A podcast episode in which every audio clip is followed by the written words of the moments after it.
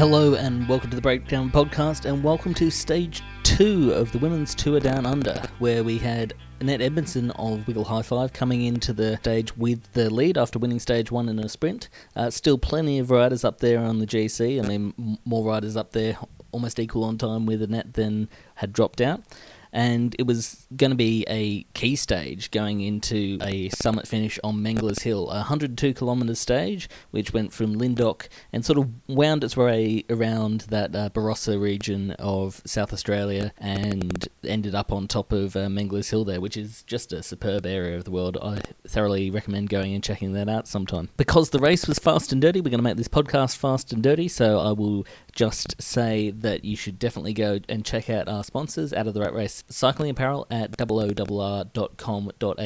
They make great fitting pro level cycling kit made with coffee. It's eco friendly, and five trees are planted with the purchase of every garment. So hop onto the website and check them out.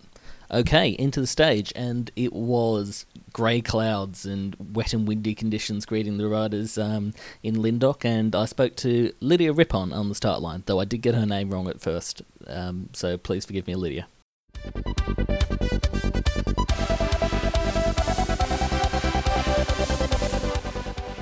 So here was Charlotte Lucas at the start. Lydia Rippon. Oh, Lydia Rippon.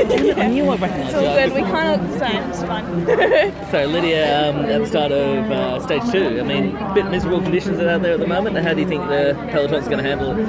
um, most of the riders are coming from Europe and America and England, so they're coming from winter, and we're from New Zealand, so we're kind of used to these kind of conditions. So I think that might work in our favour. And the stage itself, um, obviously finishing uh, hilltop finish at Mengler's Hill there. Um, that's going to be the decisive point, you think? Um, Yeah, for sure. And we've got a couple of our riders who are really good hill climbers, so we're just going to try to set them up. Um, it's obviously going to be t- tough against the World Tour riders, but we'll we'll give it a good nudge. You got a bit of good form though, coming off nationals. I mean, uh, you should, you guys should be, you know, harnessing some decent uh, legs at the moment. Yeah, I mean, there's not much racing in New Zealand, so this is a bit of a shock to the system apart from nationals, but um, everyone's sort of in the same boat, so yeah, we'll give it a crack. Okay, cheers. Best of luck. out Cool, there. thank you.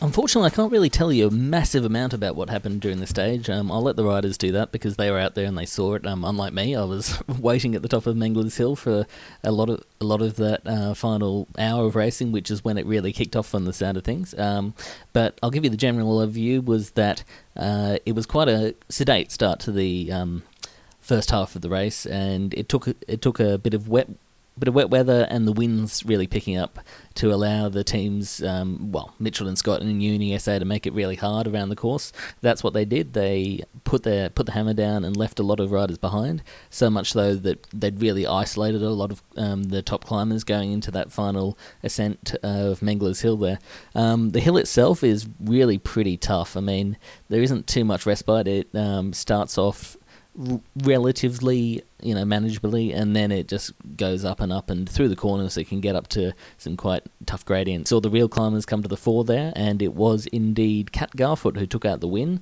um, just beating out the pair Mitchelton-Scott pair of Lucy Kennedy and Amanda Spratt, who were trying to one-two her going up the hill, putting in attacks, but yeah, Garfoot was just setting a pretty high tempo, so the attacks weren't really a going that far, and b they were being brought down, brought back almost immediately. So yeah, we saw it get to the top of the hill, and Kat Garfoot um, had a bit of a kick for the win. So um, she kept her UniSA teammates happy, and now takes the lead going into stage three, which um, looks like it'll be another decisive one for GC. So we might see Mitchelton-Scott try and shake it up a bit tomorrow. But I shall leave the interviews um, that are left to you know talk about what happened during the race. First up is fifth place getter Kate McIlroy from Specialized Women's Racing. NRS listeners will know that will know Kate from you know such tours as the Tour King Valley, where she w- did a very impressive performance there. After that, we'll have Lucy Kennedy, of course, friend of the podcast. She's been on a few times, and finally, we shall have an interview with Kat Garfoot, who was yeah, she's in good spirits, and I think you'll hear that during the interview. Okay, um, see you at the end when I'll do a quick wrap up and tell you what's coming ahead, coming up with stage three.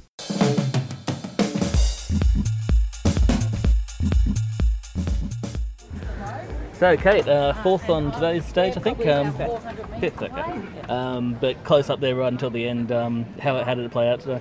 Yeah, I mean, obviously it was um, the race was on right from the gun today. Um, I think the crosswinds played a massive part in the race and really strung it out. Um, you had to really be um, pretty focused on where you were positioned in the bunch, otherwise you ended up like way out the back. So um, I think we all worked together really well as a team today to make sure we stayed near the front of the bunch, and then was in a pretty good position coming at, to the bottom of this hill, and then rode as hard as I could. And there were quite a few attacks coming from um, Orica girls, and I just sort of held on to the line basically. And it looked like Mitchelton and UniSA were being quite aggressive out there today. Um, what did you have to do to make sure you stayed with those front Uh, yeah, they were. The Mitchelton team were being aggressive, especially in the crosswinds. I think they saw it as an opportunity to try and split it. Um, definitely had everyone on the river a little bit.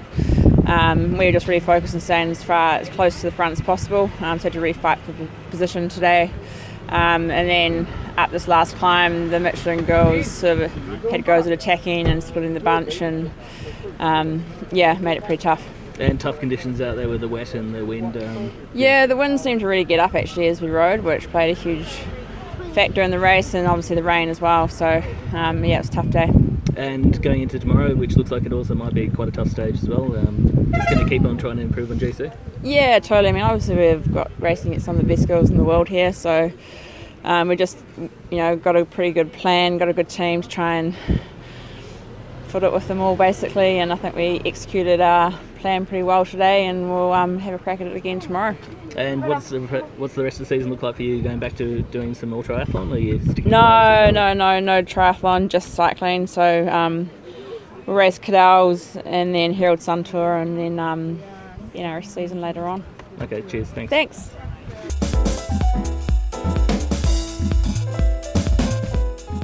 Sounds like it was an interesting run up to the line. You were uh, in a, a tough but fairly good position. Yeah, I was right up there where I needed to be, and then my chain came off. So, um, but I was really lucky. I had two teammates uh, there, basically ready to catch me. I was, it, chain was completely off, and I got one hand on each shoulder and pushed me along, and I managed to flick it back on, which was um, a relief. So was that right at the bottom of the climb? Um, not the main climb itself, but there was this sort of little climb um, just before we got up to the main climb. So it was a very critical moment. Uh, yeah. And when you really need your strong teammates around you. Yeah, I was so lucky. They'd just done a big turn, like pulling us into that little climb, and so they were sort of dropping.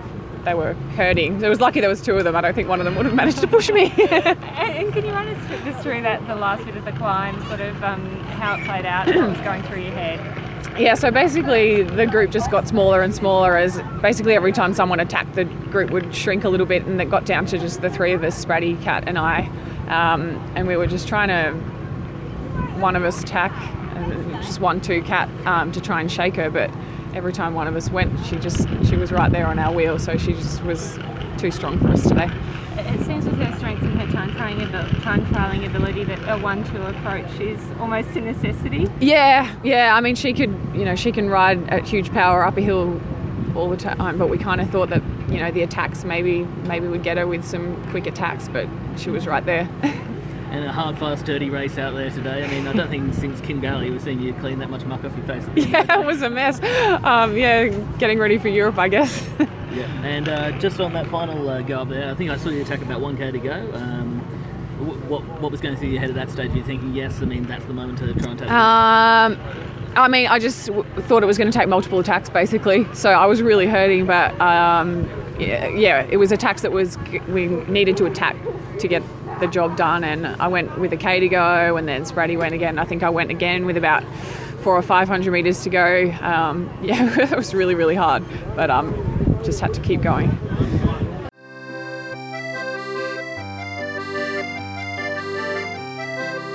Um, the wet weather wasn't an issue. I was pretty safe. The wind was an issue when Oric, uh, Orica Mitchelton put it into the gutter. Um, yeah, we were a bit caught by surprise, but the section wasn't very long. So even though if there were breaks, I don't think this the um, the peloton just came back together. And UniSA, your team was being quite attacking throughout the stage as well. Was that the plan to try and get Yeah, we thought if we can get an early breakaway, it would take some pressure off me. Um, the other teams unfortunately didn't didn't pull, but uh, it would have been nice. Uh, either way, they still had enough energy to lead me into the climb, and that worked out well. And coming into that final climb, I mean, it was just you versus the Mitchelton-Scott girls essentially on the front there. Yes, uh, I expected that. So I had a plan. My plan was just to ride a hard pace. So even if they did attack, it wouldn't be it wouldn't be hard attacks anymore because attacking on a hard pace already is, is rather hard. So yeah, it worked out well. What was the worst part of the race today, given the conditions compared to yesterday? I think the crosswind was when uh, when we were a bit caught out. Um, if it would have been another five six k, it probably would have made more of an impact. But um, yeah, it was nullified, and then the wind didn't didn't come as a clear cross again. So that was that was that. So what's the plan for tomorrow? Obviously, it's another, it's a different stage. You start on a motor race track and head down to Hahndorf. Well, that's a good question. We haven't thought that far ahead. we do one day at a time. Um, we'll see. And how much impact does having to be that attentive with the crosswinds early um, have on what you've got in the tank for tomorrow? Um, I don't think they were too long to make that much of an impact today. Everyone had a bit of tired legs after that section, but that's everyone, so it's equal playing field. And it looks like in that final climb, sorry to come back to that, um, with about 1k to go, Lucy attacked over the top again. Um, did you have to respond to that? And when did you know that you were going to be able to take the win? Well, when Lucy attacked, I was just hanging onto her wheel. I knew if I was hanging onto her, I will, I will get the stage because she's not a very good kicker. Um, when I turned around, no one was there. I thought, okay, I've got this. Especially knowing that it flattens out a bit over the top. And uh, hilltop finish for the women's tour, we don't see those too often. Um, I'm guessing you'd want more. Um. I like that it's mixed up. So that means there's something for everyone, which draws every rider. So if it was just hilltop finishes, it would be probably just drawing climbers, and then a lot of Europeans mightn't come. So I reckon it's great that we have a mix of everything. Uh, you seem a lot more relaxed this year. I mean, uh, Yes. last year you seemed kind of tense on occasions, but this time, this time you're happy all the time and uh, taking things Yeah. in your stride. Yeah, um, it's definitely less pressure on me this year. Uh, I'm just doing it for fun, and I'm trying to find out there. There's yeah, it's good to be free. And uh, what are you planning for the rest of the year? I mean, there's a few races coming up, but after that, I mean, uh, is it just all about com games from there? At this stage, it's all about com games for me. I'm doing a really good time trial there. It's my goal, and then we'll see. I haven't planned any further. When you said you were riding for fun, what exactly do you mean by that? Well, if I have a bad day, I have a bad day. It doesn't have any repercussions on my career anymore. So that's that's that pressure taken off. Um, usually, it's always oh, I need a qualifying point, I need a qualifying um, result, and I need to make sure I don't mess up in a team and and make the team happy as well, and race race for other people, and and yeah, that's that that pressure is just gone, which is great. But, but in saying that, you've now got two jerseys here. Yes. And you're in pole position, so the fun is good, yeah? Yeah, the fun is good. It could turn around tomorrow, though. You never know. I'm just enjoying the moment, and yeah, today's great. Let's celebrate today.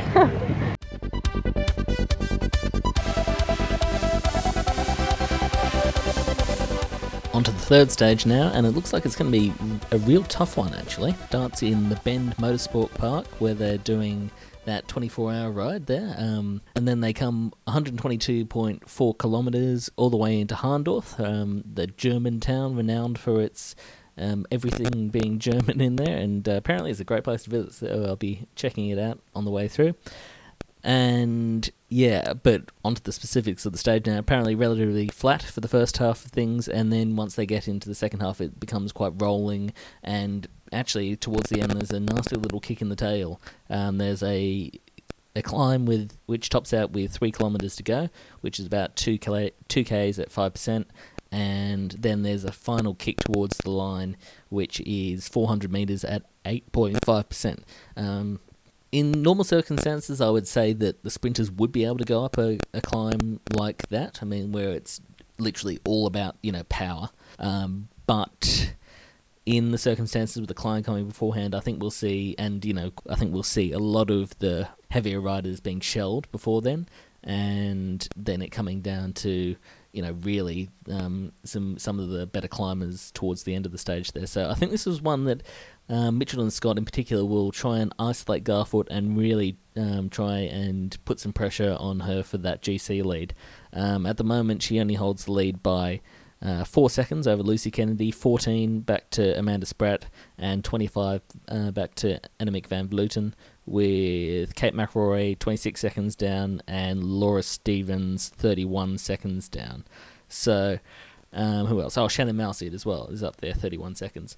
Um, so, really, I think apart from them, it's going to be hard to take a win here. Um, I think the other teams will be able to contain the break to at least a minute, which is what all the other riders are at. But yeah, it will be interesting to see how the dynamics play out, especially between Mitchelton-Scott and Uni SA coming up. Yeah, I don't know who's going to win it here. Um, I want to say Shannon Malseed because quite nippy, and I think she'll go well on that final climb. And she showed today that she's in some pretty good form um, coming up and taking, I think it was sixth over um, over the climb today, and looking really good in the process. So I'll tip Shannon in for the win and fill out the podium. I don't know, Garfoot has to be up there somewhere, of course. And maybe Grace Brown to bounce back. Um, she she was ninth today, and everyone knows that. Oh, she was tenth today and um, ninth overall, on, and everyone knows she's a really good rider. Um, maybe not quite as explosive as she'll need to be to take the win here, but um, I'd expect her to be bouncing right back from a bit of disappointment today because they expected her to be right up there with the front runners. If you haven't done it already, go ahead and check out Out of the Rat Race Cycling Apparel. They make some great kit, pro level stuff, ecologically sustainable, odor resistant, and for every garment that you buy, there'll be five trees planted um, as part of a restoration project they're doing. So, yeah, you can buy free in the knowledge that you're buying something sustainable. Go and do that now, and we'll come back and see you tomorrow.